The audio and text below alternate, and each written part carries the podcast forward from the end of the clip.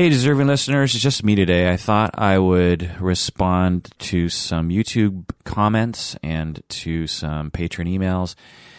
Let me introduce the podcast. This is the podcast called Psychology in Seattle, and I'm your host, Dr. Kirk J. Honda. I am a licensed marriage and family therapist, and I'm also a professor, core faculty at Antioch University, Seattle, in the marriage and family therapy program.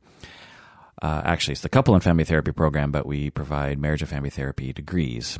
Um, I won't go into the details on why that is, but it's for good reasons. Anyway, so I recently published a episode called "Treating Pedophilia," and I've I've had uh, talks about it before, pedophilia and sexual abuse, and it's uh, it's a hot topic on the internet, which I did not predict. I didn't know that the it's it's so interesting to find out what the internet is interested in in terms of um, you know hot topics. You know, there are things that in my world I would think would be very interesting. Uh, it's it's very interesting to me. It's very interesting to my students. But there's some topics that the that the internet, because of the demographics and the demographics of people who actually click on things and comment, there are things that uh, are strange that don't represent, I think, the broader public. Um, and I think pedophilia is one of those things. Um, uh, I think because the internet has a has a vocal, very vocal minority of people who are trying to justify having sex with children. Uh, I know how that sounds, and yes, that's what I said. there's a there's a very vocal minority of people on the internet who are trying to justify uh, sex with children. They're, they're, often not necessarily saying that they've had sex with children because they know what that would uh, you know mean to their lives, but uh, they're kind of saying that. Um, and there's also a vocal group who basically want all pedophiles to be killed there you know it's like because in the episode in tr- treating pedophilia i was talking with kate stewart and she has a group practice called modern therapy seattle and she wants to help prevent uh, child abuse by working with people who are attracted to children and want to refrain from that. And so she wants to uh, be a uh, uh, friendly to those groups of people, to those people, so that they can get therapy from a therapist who isn't going to um, kick them out of therapy or report them to the police just because they have an attraction to children. And uh, research shows that when we actually reach out to these folks, we can actually reduce the incidence of abuse. But anyway, so there's a group of people that are that are saying like, you know, why do they need treatment? They don't need treatment. That's ridiculous. Or um, you know that that kind of thing. Uh, you know, children want to have sex with adults. I can prove it. And then there's a whole other group of people that is like, why would you treat these people? That's ridiculous. Um, we should kill them all, and that kind of thing. Um, so there's not much of a middle ground that I'm realizing on the internet anyway, uh, which is why, which I think is actually reflective of our, of our society, which is why our society is doing almost nothing to actually address this issue and why it's also why so very few of these people actually come forward for help. I mean, I, I would just guess, you know, less than a percent percentage of these people actually seek help uh, for specifically this issue. Um, so anyway, you can go to the Modern Therapy Seattle website because they're they're starting to uh, start to work uh, with this population. Um, I don't know if they've actually worked out the details currently as of uh, February 2018, uh, end of February 2018 when I'm recording this. But anyway, one comment on uh, this episode on YouTube I just wanted to read here. The, the person says, I'm curious about the harm of, sex, of, of the sexual act upon minors. Do you think the act itself is inherently harmful, or is it our society, our social stigma around sex that causes such grave trauma? Why is sexual abuse so much more traumatic than other types of abuses? Or maybe that's not the case. Uh, then I would respond to this. I said that so you're at so this person's asking, do you think that uh, you know when children have sex with adults, it's inherently harmful, or if the social stigma around sex is what causes the trauma? And what I'm and then what I said was it can be both for for some it's for for many children it's immediately traumatic and scary and damaging uh, children immediately feel hurt and scared and traumatized. I mean, the thing the thing to realize about trauma is that it's it's scary. And if you've never been sexually abused or traumatized, it might be hard to, particularly if you're a man, because you might have have never incurred any kind of energy around this from anyone else, um, let alone actual abuse. And so, um, it's uh, it might be hard to imagine, but if you've been through it, you know what it's like. It's terrifying. It is destabilizing. It it's terrifying because if if someone is so willing to use you in this way, what else are they capable of doing? And what else is the rest of the world capable of doing? Are are other people wanting to do this to me?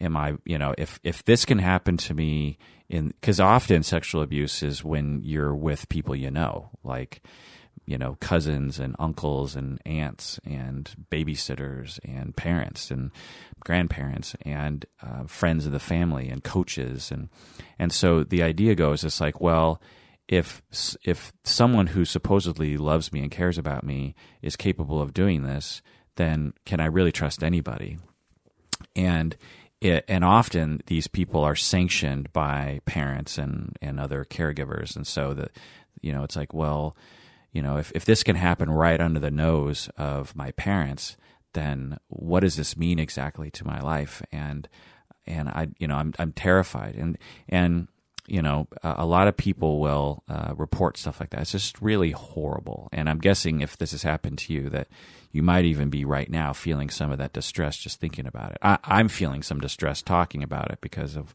of all the work that I've done with clients around this. I mean, it's it's such a common thing that people come into therapy for as adults. They'll just be like, "So I was abused as a kid, and I I've never told anyone, and um, it's been affecting my entire life, and I've had a you know a lot of trouble."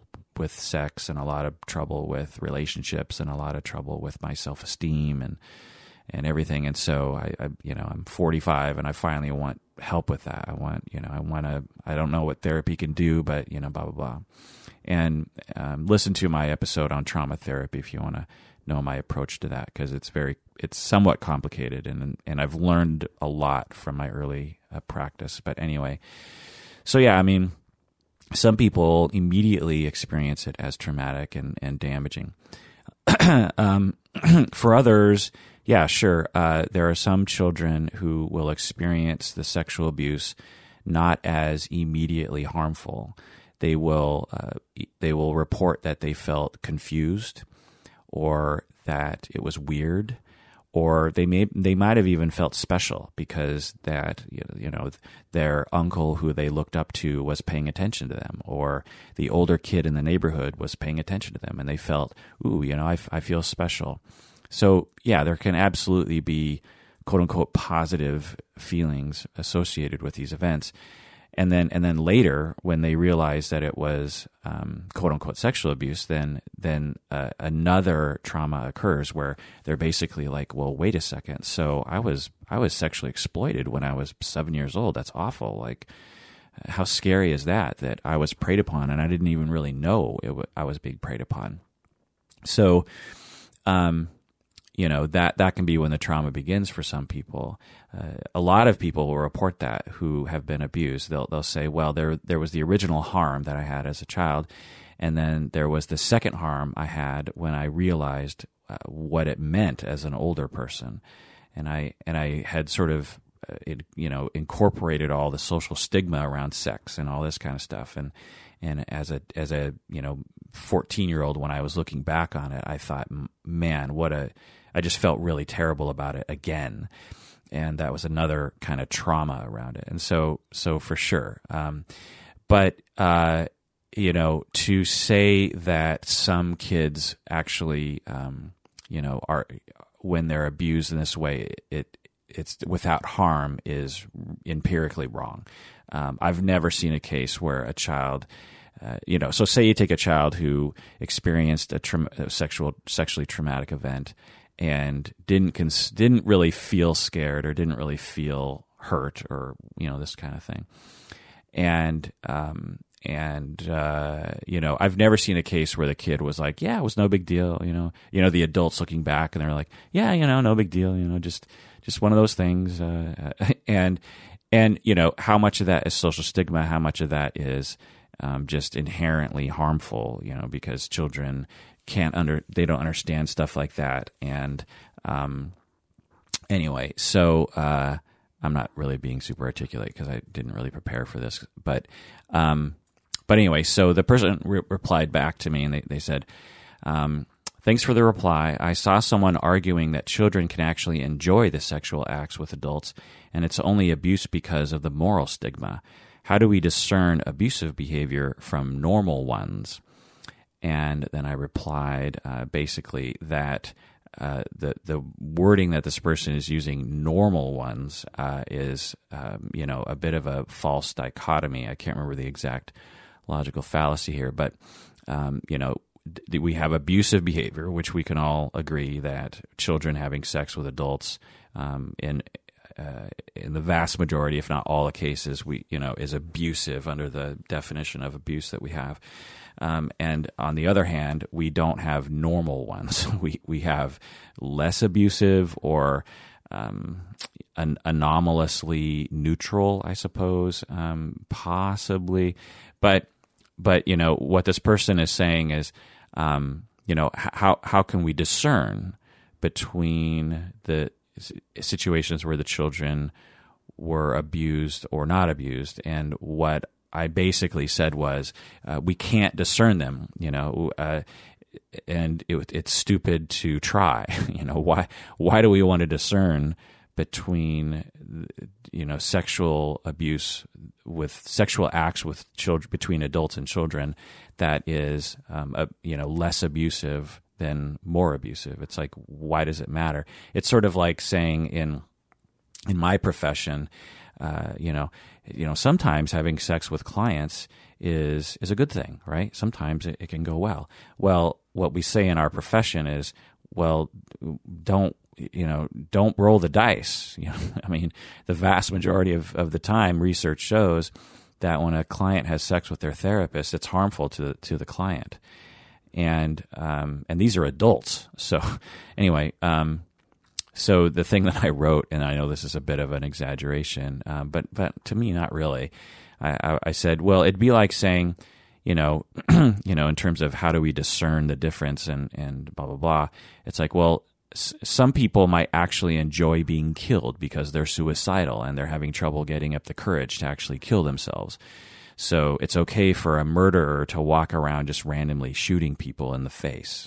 you know, I mean that's not exactly what I wrote, but that's that's what I meant. It's just like, you know, it. There are extremely rare cases where a murderer will randomly kill someone who really wanted to kill themselves, and of course we can debate um, the morality of quote unquote allowing someone to kill themselves, but but you know there are people walking around who are suicidal and are at that point where they really want to do it. And they've been that way for a long time. And uh, it'd be like saying well um, you know so a murderer can walk around shooting people because you know some of them want to die. So you know my you know da da da da it's just like well you know uh, the, uh, so what you know should how do we discern the difference between uh, consensual murder and otherwise. It's like, um, no, let's just not do that. How about that? Uh, it's the same with sexual abuse. You know, on the off chance that like one out of a billion cases, a child is not actually damaged by the act. Um, then uh, you know we should try to discern or try to figure out the signs. It's like no, how about we just avoid involving children in sexual activity altogether with adults. You know, how about we just how about we just do that? Um, plus, the argument that well, it's just because of social stigma, and and that's why children suffer. Um, you know, it, it's as I've talked about in other episodes. It's it, it's really hard to tease out society from uh, inherent reactions and stuff because uh, it's just impossible because we all grow up in a society. And so, if if it is society, uh, let's say a majority of the reason why sexual abuse is harmful is because of society. There's no way to know the answer to that question, but let's say that that it is. Well, okay, so what? We can't change society, and so until we actually do and, and actually can figure out how much society is involved and then somehow socially engineer our society to be less stigmatizing around sex in general, particularly sexual abuse. Um, until we actually do that, then there, why, you know, it it doesn't matter is the point. You know, just just because it's social stigma um, doesn't mean that um, we should uh, allow it to happen. And I know again the the the people who are promoting the idea of having sex with children will say like, well, you know, um, when homosexual, you know, people, gay, gay youth, gay teenagers um, are often very um, busted up on the inside about their sexuality, and that's society's fault. It's not their fault. And it's like, okay, um, I get, I get that you see that as analogous, but you know, we're talking about consenting adults. We're talking about or consenting people who are of consenting age, shall we say? Anyway, so um, and sure, you know, like I said, if our society was less screwed up about sex, the negative effects would be reduced for sure. Um, you know, the shame and stigma in our society about sex is strong, particularly around sexual abuse. Um, and uh, so, you know, it's pretty complicated. Um, but but yeah, st- stigma is a huge is a huge problem, and that's our fault. I mean, the thing that I, I often will sort of point to as an analogy is imagine this: you, you have a seven year old child who is sexually abused, raped by her uncle. There's there's just one incident. Um, it's a horrible incident, but it's one incident. And you know, imagine the lifetime of stigma about that for that girl as she grows into adolescence, young adulthood, adulthood. In my experience, she will probably tell one or two people at most about this in her entire life, on average. Um, so you know, because of the stigma to some extent. Uh, now take the same seven year old and she is beat by her uncle. You know, the, the uncle gets drunk and just, just beats her, beats her bad, you know, doesn't kill her, but is, you know, very violent for, you know, five, ten minutes. She survives and she survives and she doesn't have any broken bones, but she's really bruised and she's really hurt. Well, how long do you think she'll keep that a secret? Do you think she'll only tell one or two people in her entire life? No in all likelihood, she will immediately tell her family, and she'll have no problem telling whoever asks her about it, especially when she's an adult. You know, she, as an adult, she'd be like, "Yeah, one time my drunk uncle just got drunk and lost his temper and, and, completely beat me. It was it was horrible. It was you know it was ridiculous. He just he, I I didn't do anything, and he just targeted me. And so so you can imagine that, right? You know, both. Now it's hard to uh, draw an exact analogy between being beat and being raped. But I hope you get my point. Is like the reason why people don't uh, feel that it's um, okay, so to speak, or safe to reveal these uh, moments uh, to people is because our society is constantly uh, you know, or frequently is is giving messages, very subtle messages, because it's never that you're a child and someone comes to you and says, if you're ever sexually abused, I want you to keep that to yourself because there's something wrong with you. You know that that that message is never explicit, but there are a lot of subtle messages uh, towards everyone, including children, that anything involving your private parts is shameful and your fault, and you you're disgust. It's disgusting. It's just a disgusting, gross topic. Your your privates are gross. You are gross and particularly uh, girls are, are, told that and you need to you know go to go this is a private matter and you do not talk about it you don't share about it and that's it. I mean that's america is particularly bad because when you go to japan you see that bidets are, are all over the place. These these toilets that um, are and anyone who goes to japan will if, if with an open mind will just be like oh my god these these Japanese uh, toilets that you know wash your ass after you go number two. These are glorious machines, and why don't we have them in America? Well, it's not like America is in the dark ages with technology, right? We're at the cutting edge of technology, um, and you know we love to have new things and new gadgets. Um, and why are bidets? Uh, I, I'm guessing 20, 30 years from now, it'll start maybe getting, you know, catching on. The reason is is because our society is so phobic about anything involving the underwear area, and bidets involve the underwear area, and we've just had you know from a very young age we've you know our puritanical society has basically just shamed everything south of the border, and you know made everyone feel ashamed of it, and then be, and then uh, any sort of product or acknowledgement about it is somehow seen as disgusting and l- low class. And I mean, because c- as a Japanese person myself, I, I have a bidet, and uh, and we'll talk about it sometimes. You know, I'll just be like, uh, you know, I'll just I'll just go off about it. I'll just be like, you know, the thing that I always say is, if you got some of your own poo on your elbow would you just wipe it off with tissue paper? No. You're no one's if you got some you know, say you got some poo on your fingers or something, right? Like you're not going to just rinse it. Uh, you're not going to just take, um, you know, uh, toilet paper and wipe it off. You're going to wash your hands, right? You're going to get some water on that stuff. Well, why why don't we do that with our butts? um, because our society is so stupid. We're stupid. So, in conclusion, um, there are people on the internet who are trying to justify their sexual abusive behavior towards children. There are also people on the internet who want all pedophiles to be killed. Uh, as a society, we're doing next to nothing to help the perpetrators or the victims, aside from reacting after the abuse happens, because our society is stupid about sex, our society is stupid about sexual abuse, and our society is stupid about mental health.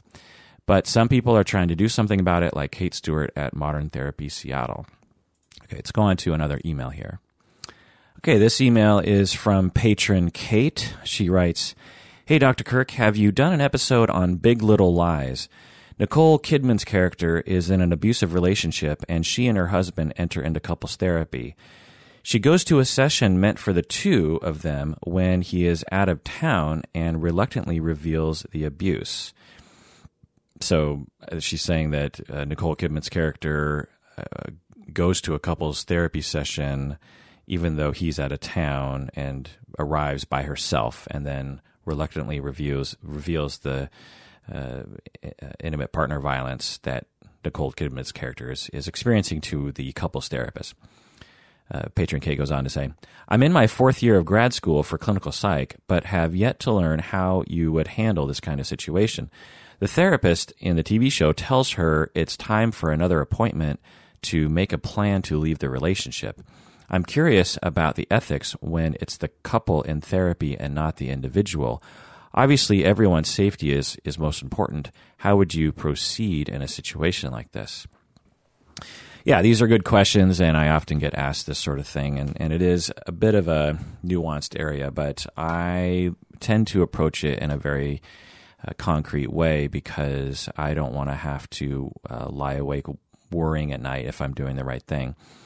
So, um, so there's a lot of things I can say about this. Um, I, yeah, I did watch Big Little Lies, sort of. I, I, I would sort of see bits and pieces as, as, the season went on, and I did see some of the therapy involved. There's, I remember there was couples therapy with Nicole Kidman and her husband, and there was also uh, family and child therapy with um, Woodley's uh, kid, and uh, the bits that I saw were um, not great. Uh, although, on the scale of therapy, I would say that's depicted in the, in TV show and movies. I would say that it's it's definitely toward the good end of the spectrum. I mean, it's not like the therapists are having sex with their clients, which is like a majority of the time.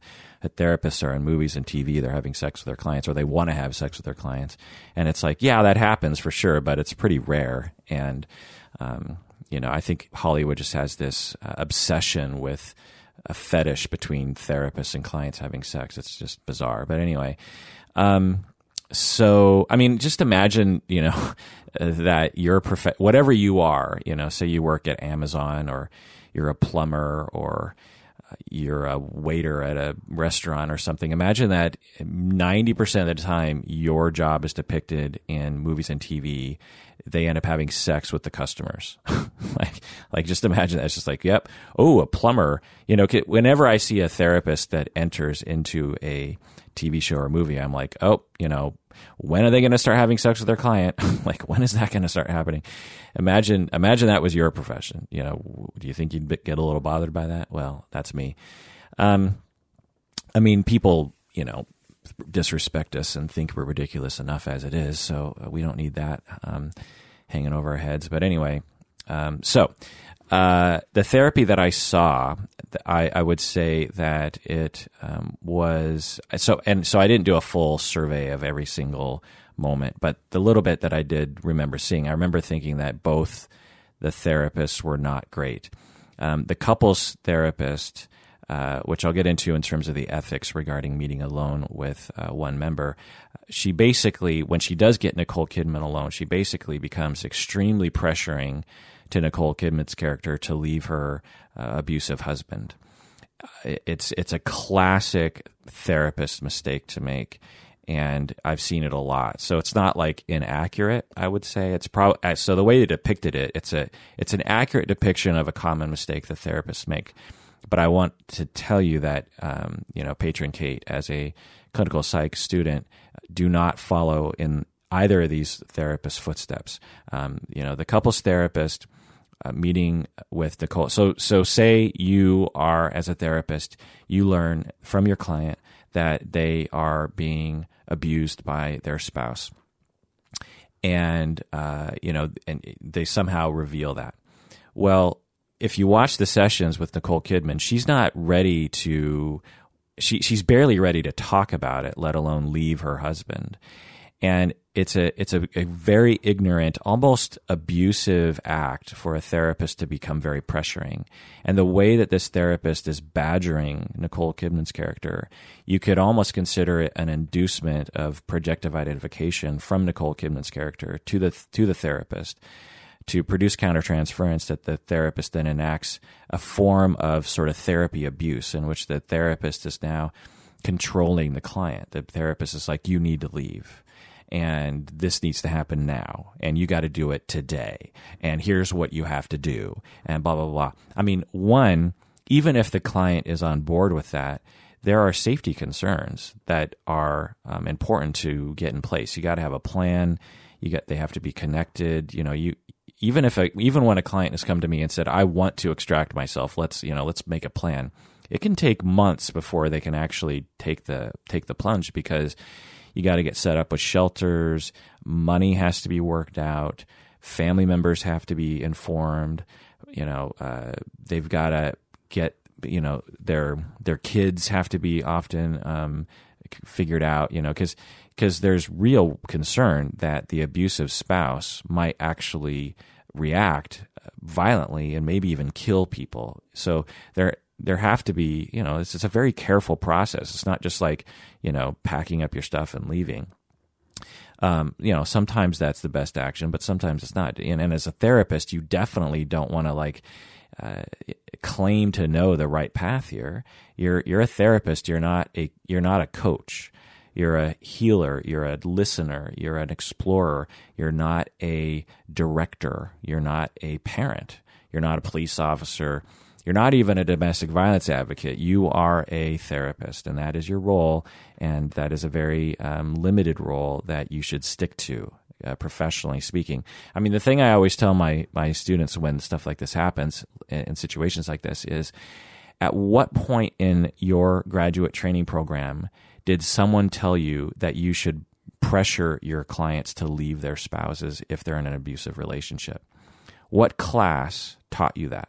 What you know was there a class titled um, how to pressure your clients to leave their abusive husbands uh, you know 401 uh, you, and and they're like uh yeah never. And i'm like well why do you think that is? And and therefore why do you think it's okay to do this? And where did you learn this? Well where you learned it from was society and dr phil and uh, you know Jerry Springer. That's where you learned it.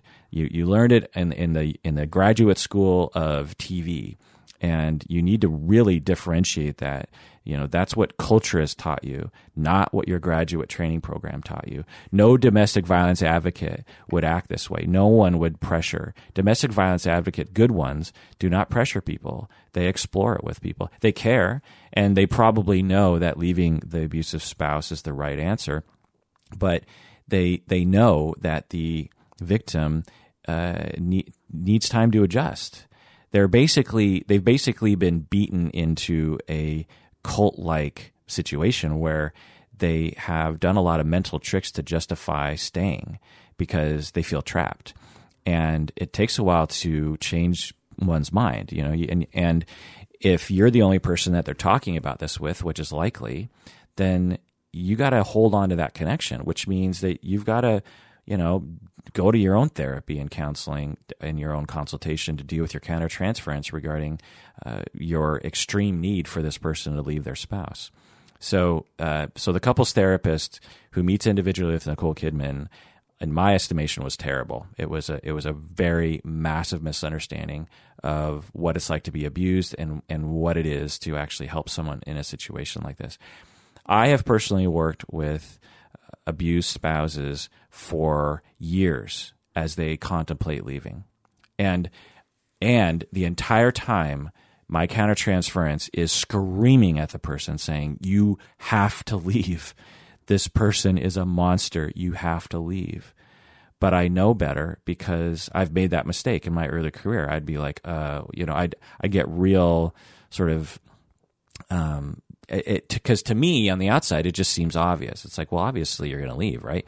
Especially when the when the victim starts talking like they're not in love with that person anymore and and they've wanted to leave for a long time. You know, just okay, well, you know, let's do it. And then by the fifth session, I'm starting. You know, in my early career, I'd get upset. I'd be like, why don't why haven't you left yet? I'd have this attitude of just like, what's wrong with you that you haven't haven't you left? And you know, it just is this massive misunderstanding and lack of empathy for what it's like to actually be in an abusive relationship. The other therapist, the family, the family uh, child therapist, um, th- I remember a moment that I also hated, which was the therapist, although you know for the most part is behaving, uh, you know, professionally and all this kind of stuff, and perhaps with a lot of caring. The therapist says to the mother, the Woodley uh, character. Uh, she, um, I think her name is Woodley, right? Um, the uh, she, the therapist. Uh, so uh, the the mother brings in the child because the child has been accused of bullying, and the therapist does some kind of evaluation, and then the therapist meets with the mom alone and says, "Your your child isn't bullying there I know for a fact that your child has not bullied other kids at school. In fact, he doesn't even have the personality for bullying other kids. He's not narcissistic, he's not this, he's not that.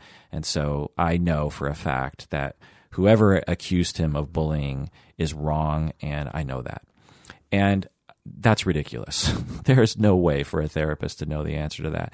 And again, it, it's it's a frequent countertransference that that therapist will have so let's say you have a legitimate kid who's bullying other kids at school. Well, our you know cartoonish vision of what a bully is is some kind of monster, right? But you know, often they're they're hurting, they're suffering kids, and they're expressing their suffering through bullying of other kids. And so you bring that kid into therapy, and then the therapist sits down alone with the kid in a controlled environment and plays with the kid, play therapy, you know, plays games, draws pictures, uh, sand tray, this kind of stuff. And the kid doesn't exhibit any hostility or any anger or any bullying type behaviors while they're in session. And then the therapist is like, this is ridiculous. This kid isn't a bully. This kid doesn't match my uh, template, my cartoon template of what a bully looks like. And there's no way this kid is bullying. And then the therapist starts to get this narrative in their mind that the, the school administration is ridiculous and these other parents are ridiculous. And if anything this kid's being bullied himself. And and I'm going to I'm going to fight this school and I'm going to tell the mom that whoever's a, you know doing this is ridiculous. This is a very common countertransference that therapists have because you when you identify with kids you don't you you lose your uh, self identity and you lose your objective reality and you you want to believe that your kid that your kid and this kid won't wouldn't abuse someone. It's the same with parents, right? You know, when a when a when a kid gets apu- accused of bullying, their parents will defend them. They'll be like, "No, my my kid would never do that." Well, it you know it's a normal reaction. In some ways, you kind of want parents who are like that um, within reason, right? And so therapists are prone to the same countertransference. But uh, but I'm here to tell you that um, you know bullies, you know, or quote unquote kids kids who bully, when they go to therapy, they may they might not exhibit that behavior. Plus, bullying can be a lot of different things, right? Um, anyway, so this therapist, without without ever talking apparently with anyone at school, just just meets with the kid maybe once, maybe even just for half a session. I don't remember, but not for a long time.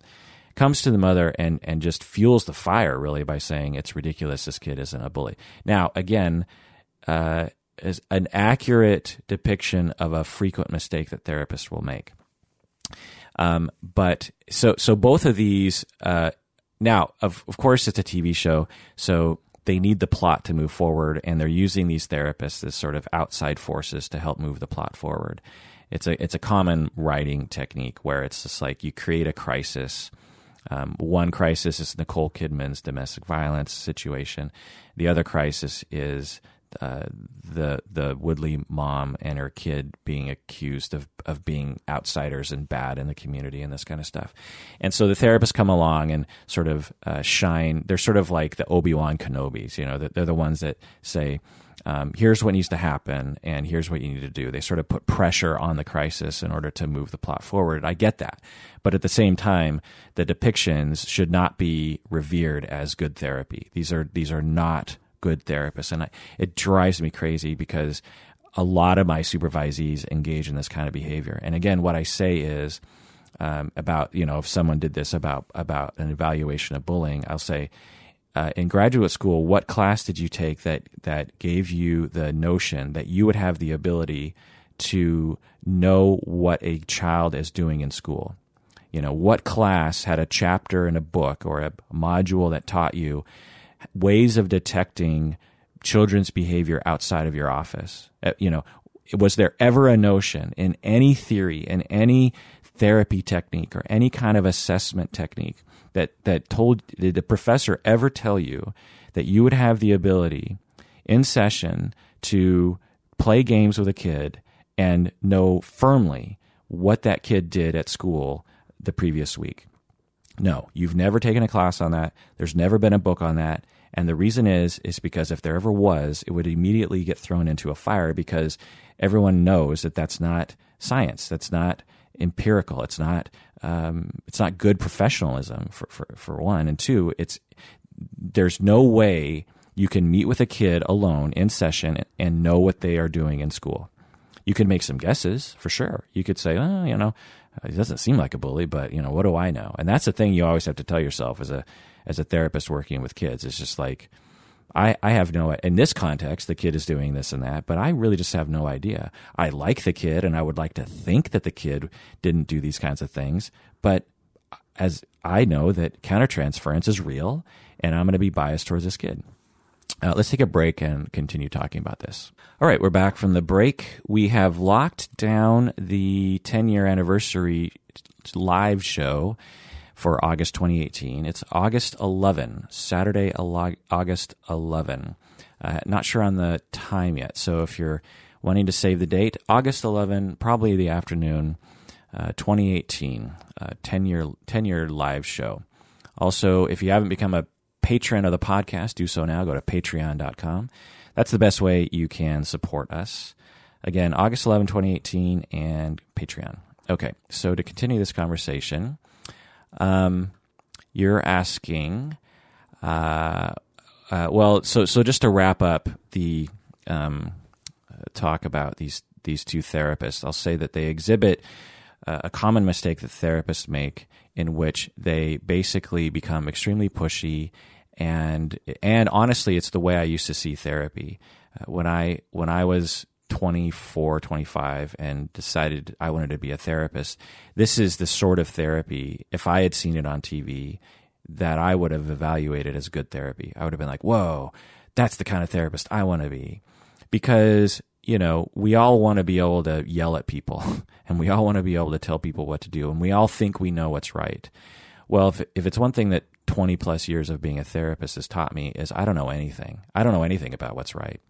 There have been people who have been in abusive relationships, very toxic abusive relationships, in which I, as a as a human being observing this with my clients, uh, would say, "Man, you got to leave this person. This is awful." And I'm a, I'm 110% sure of that.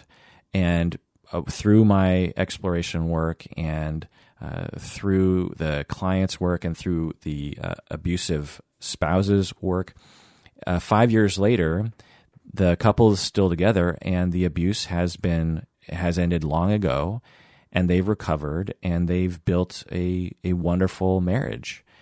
So you know what do i know? Uh, and and why do i want to know? And why do i think i know? And why do i think it's why am i so arrogant that i would possibly think i would know the right path for another human being? I barely know my own path. Uh, you know how do i you know and and at the very least how do I know that it's the right path at the right pace? You know, think about all the times you've been, uh, you, have talked with friends about a relationship that you're in. Think about all the times that you've just been annoyed with how, how annoyed they get with you. You know, they'll just be like, I don't understand why you're with this guy. You know, like, what's wrong with you that you're, you're why are you with this guy? Well, you know, why are you still with that woman? Like, geez, you know, and it, it hurts. It hurts your feelings. And, and, and you might not know why you're still there. And all you know is you're not ready to go. That's all you know. And and you know you need someone to be able to be there with you and listen to you and not judge you. Uh, and what's it to them? You know what's it to you? It's the thing. It's like why do you, you know why are you so pissed off and so pressury and so pushy about it? It's just so pushy. You know anyway um again very common mistake that therapists make and i find myself um, confronting my supervisees on this frequently. Um, I sometimes it's the same supervisee that I will confront this on over and over and over again. Um, now, having said that, uh, yes, uh, there's a spectrum of taking on a responsibility regarding domestic violence that people will take. So, so some, so some people will say, um, I when I see abuse happen, I'm gonna I'm gonna attack it because it's unfair, and that's totally valid.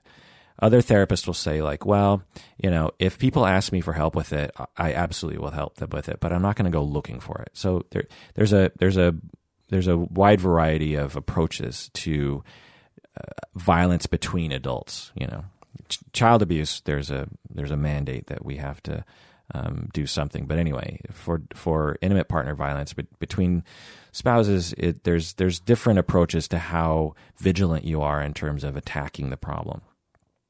Um, and and when there is someone who is being victimized, they often will need someone outside of them to guide them in terms of helping them to understand that they are entitled to not be abused because they might have been abused their entire life. At the very least, they've been abused as an adult for a while, and you start to believe that you deserve it, and you start you start to believe that it's the only it's the only sort of life that you'll ever live, and they need someone from the outside to say like you don't deserve that, and um, there are ways to get out.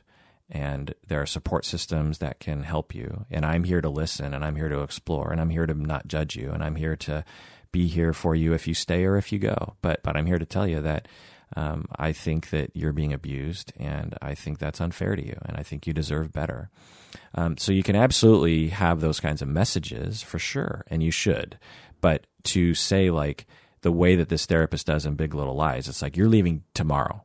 Tomorrow you're going to do this, and if you don't, uh, I reject you. you know, it's just like come on. Um, now you ask another question, uh, patron Kate, how how to react when couples arrive um, as a single person. So in my experience, anecdotally, most therapists do nothing, and in my in my early career, I did nothing too. I, I would just be like, oh, um, one of the spouses showed up, and you know, you know, and Nicole Kidman shows up and says, oh well, you know, my husband's out of town, so I, I thought I'd show up by myself you know, most therapists do nothing, but it's a massive open door to legal problems and complaint problems, particularly if the couple is headed towards legal problems, which this couple is. You know, the therapist knows that the client is, you know, potentially heading towards divorce, and if they're if you're doing if if there's a sticky situation like that, and um, a single shows up from a couple, you, you should you should definitely consider not having that session. But really, what needs to happen is this needs to be fully explained in the first session. You know, what I say to people is, so just to let you know, um, I'm both of you are the client. Both of you have signed my disclosure statement. Both of you have client rights. And if either one of you comes to therapy alone, or either one of you contacts me, or either one of you emails me or calls me, I will inform the other person about what you told me. So so if you email me, I'm going to email both of you back because I don't want any secrets between any of us regarding any of that kind of stuff. Um, now, uh, because couples will play sort of triangulation games with that, you know, like the the husband will say, will email and say like, so I just want to let you know that, um, you know, I don't know, uh, my wife is completely crazy and I don't like her. I don't know. I, I can't remember exact. There's there's better examples than that, but but it happens sometimes. And and therapists get really caught in this weird bind. And it's just you know if you just explain it up front, like this is if you email me, I'm going to email both of you, and it could even be in your disclosure statement. If if one of you shows up to therapy by themselves and the other person hasn't consented to that over, you know, the phone or over email or something, then I'm just going to turn you away. It's just, I just really want to uphold the sanctity of the two of you, and I don't want there to be any uh, games being played. And and if you say that up front clearly, then you just follow that policy. Um, now, having said that, there's nothing wrong with meeting with one partner in a couple. I do it all the time. Uh, it, but it just has to be clear in the treatment plan, and it has to be uh, consented to after you inform them about the pros and cons to that. And and it's something that a lot of therapists, in my experience, don't do. Mostly because they don't know that they should, and they don't know the pitfalls of not, and um, and they don't know how. I, have I've just I've worked with a lot of experienced therapists, therapists twenty years into the profession who who just are shy about all this kind of stuff. They just don't know what to say. And I'm like, well, let me demonstrate. Let me role play exactly what you say and they're like, oh, okay, you know, because because in their training program it just didn't come up, or they don't remember it, or something. And so, you know, anytime you're you're, you're anytime there's a treatment plan, you have to be explicit about it. And there, so it, you, in the first session, you would say, "So I like to meet alone with my couples and families. Uh, I like to have individual sessions sometimes for various different reasons." and there are pros and cons to that. You know, here are the pros, here are the cons. What do you guys think of that?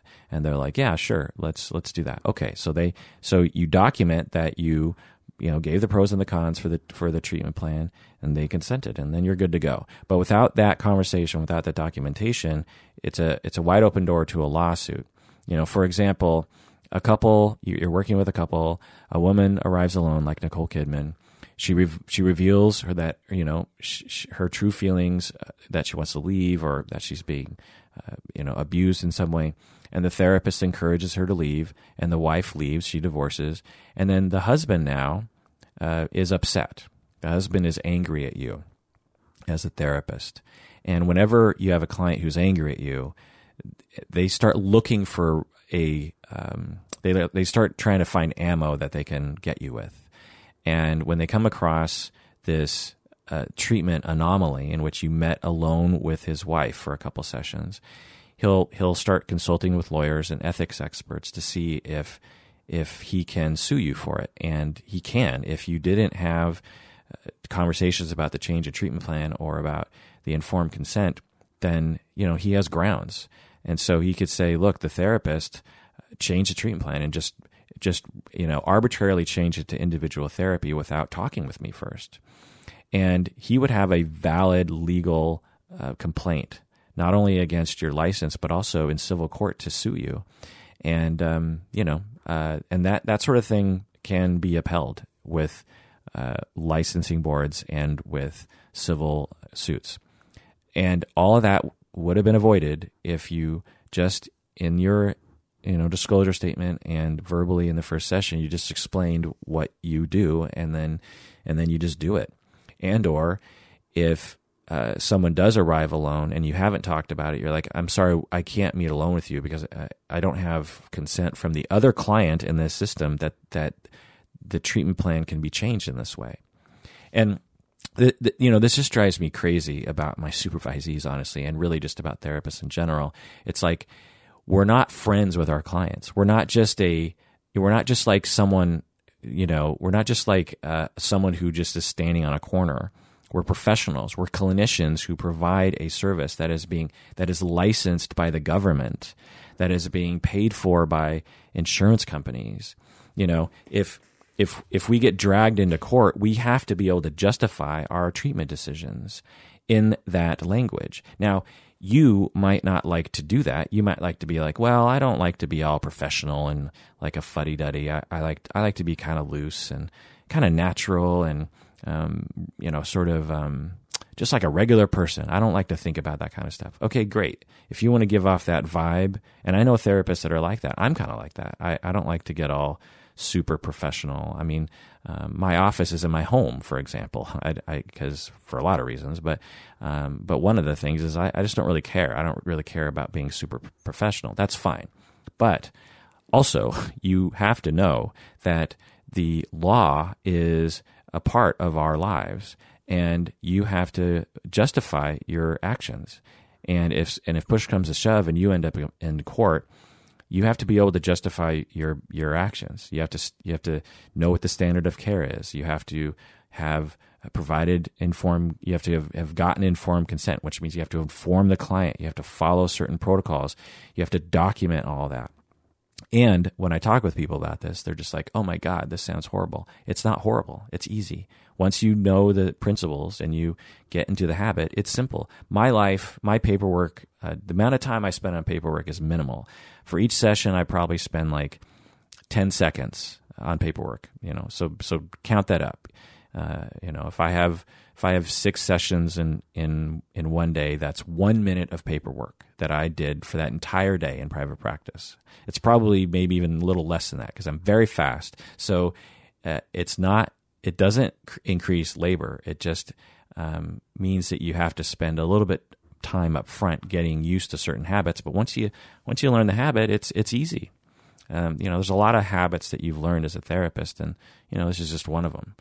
And and I have worked with therapists who hire me as an ethics expert, as someone that can help them extract themselves from situations like this, or can help them in court. And 99% of the time, 90, maybe 100% of the time, the problems that people come to me with could have been solved if they just would have done stuff like this up front. Just little little things that they could have done uh, up front, and they could have avoided the entire problem. And believe me, uh, if you're a therapist, you know how terrifying it is to be dragged into court being accused of doing something wrong, especially when you have no way of justifying your actions. You have no paperwork, you have no you, you can't you know, you don't have a leg to stand on. It's terrifying you lie awake at night, you know, worrying about losing your license and being humiliated and being called out as, you know, incompetent stuff. It's horrible. So again, we're not friends, we're clinicians.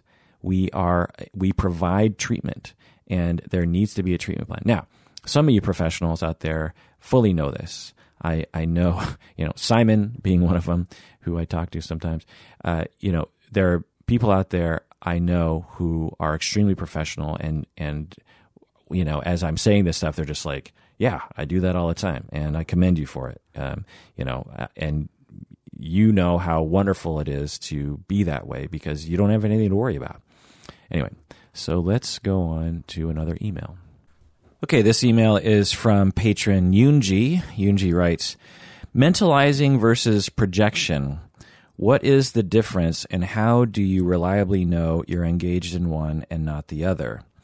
So, mentalizing versus projecting is a very good question.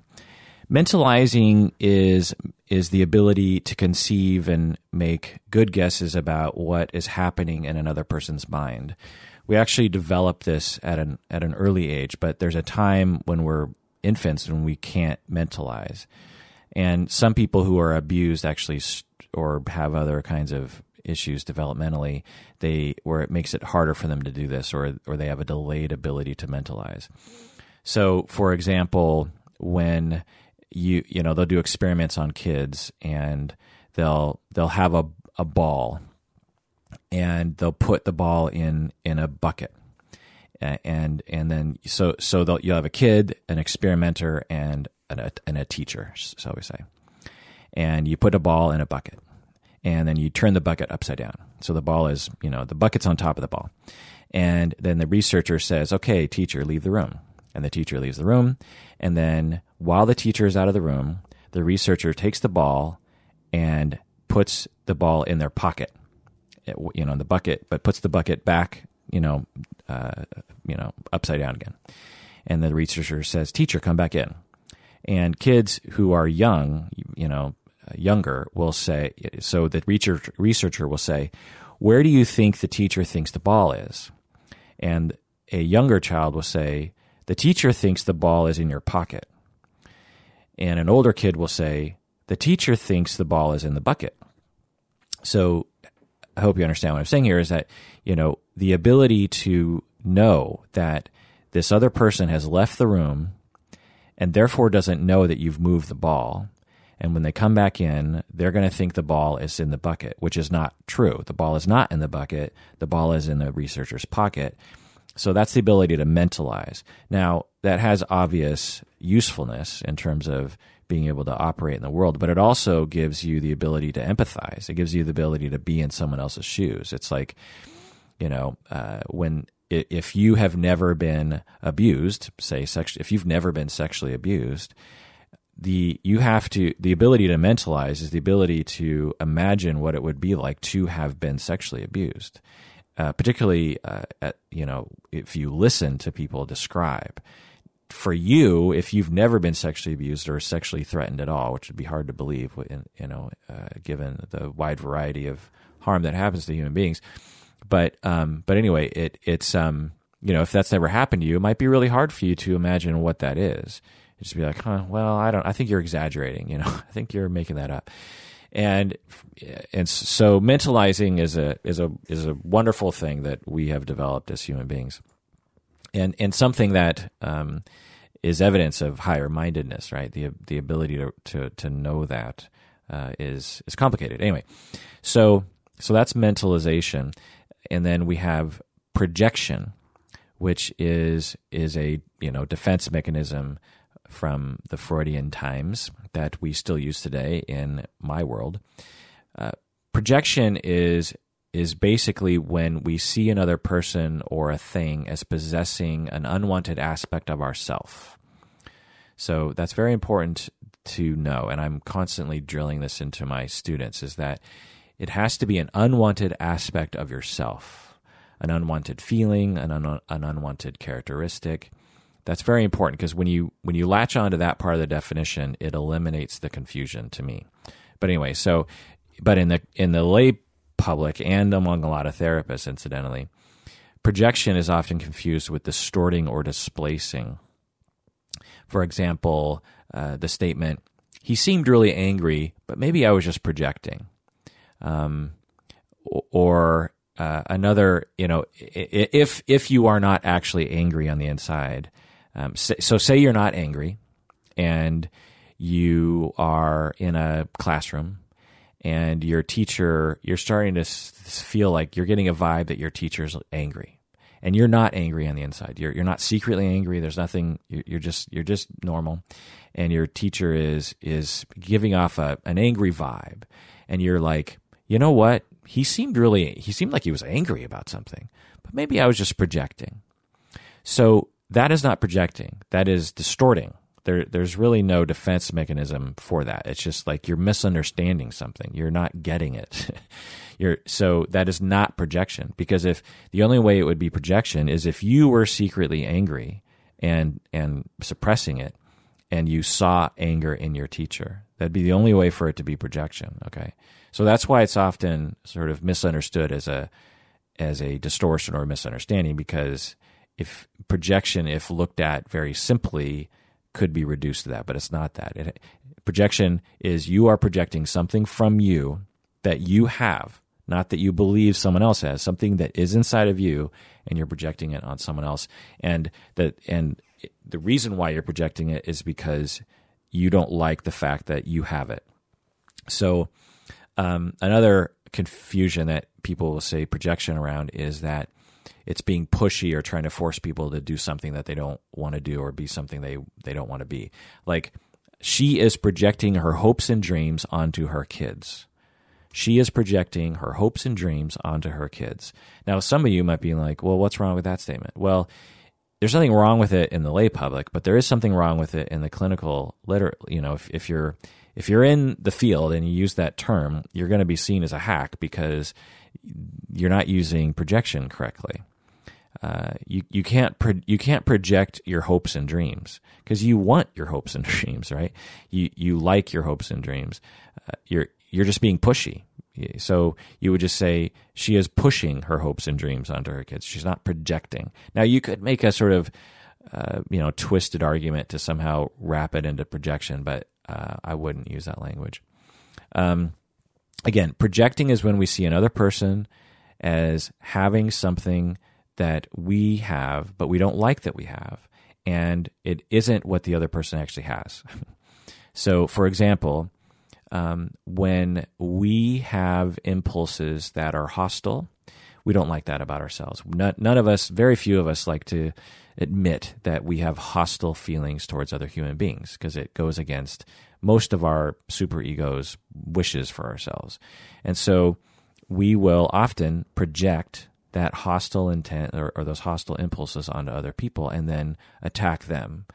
So we might look at a politician, say Donald Trump, and and look at him and say like, oh, he's so hostile and aggressive and and he's so mean and stuff. And maybe he is, you know, maybe he is, but he's a he's a very convenient target of projection because it allows people, if they need to, offload their hostile impulses themselves onto someone else.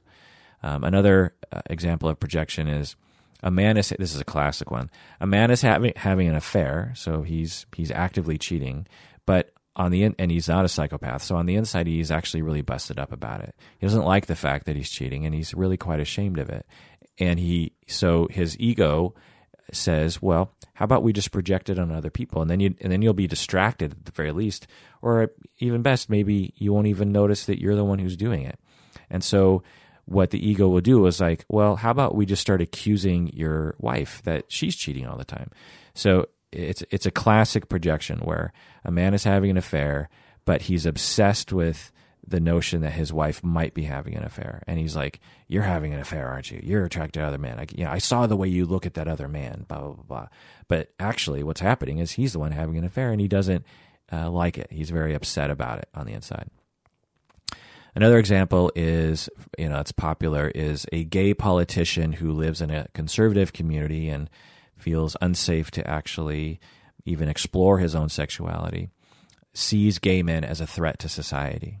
So in this way, he's he's projecting. So he on the inside, he has a fight that's going on between his his sexuality and his judgment of it, and so he he externalizes that in that way. Anyway, it's sort of a projective identification in that sense. But anyway, um, so again, projection in, in, the lay public is often mean uh, is often used to mean putting something in some, inside someone else's head. But again, that's that's that again is just a distortion or a misunderstanding or something. Um, now, it could be a projection uh, if the thing we are putting inside someone he- someone's head is actually something that is a denied part of self. Like, I was really insecure at the party. I thought everyone was looking looking at me funny, but I was just projecting. So, yeah, you're distorting other people's point of view of you, but it's also a projection because on the inside, you're actually beating yourself up. You're saying you're ridiculous.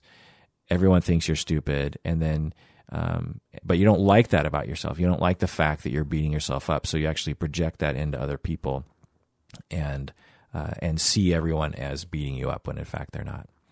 Now, projective identification is a whole other thing in which I've done several episodes on. But in a nutshell, it's when we actually socialize another person to agree with our projections. And in, in doing so, we basically recreate our past relationships in a, an attempt to create comfort and perhaps to create a corrective emotional experience. All right. Well, that does it for that episode of Psychology in Seattle, in which I talked about those things. um, let me know what you think. You can email me at contact at psychologyinseattle.com. That's contact at psychologyinseattle.com. Um, I usually respond to every email I get. So if you're um, one of those people who are like, um, I'm shy, I don't, you know, I don't want to put myself out there, um, you know, I'm here for you. I, the only reason why I do this is because of you. Uh, if you weren't listening, I would not be doing this. I would be doing something else. So, if if you email me, that is part of the gig that I consider that this gig entails. Is um, that um, you know it, it'd be like if if I was giving a, a lecture or a talk or a presentation and no one showed up or no one had a reaction, then I just wouldn't do it anymore.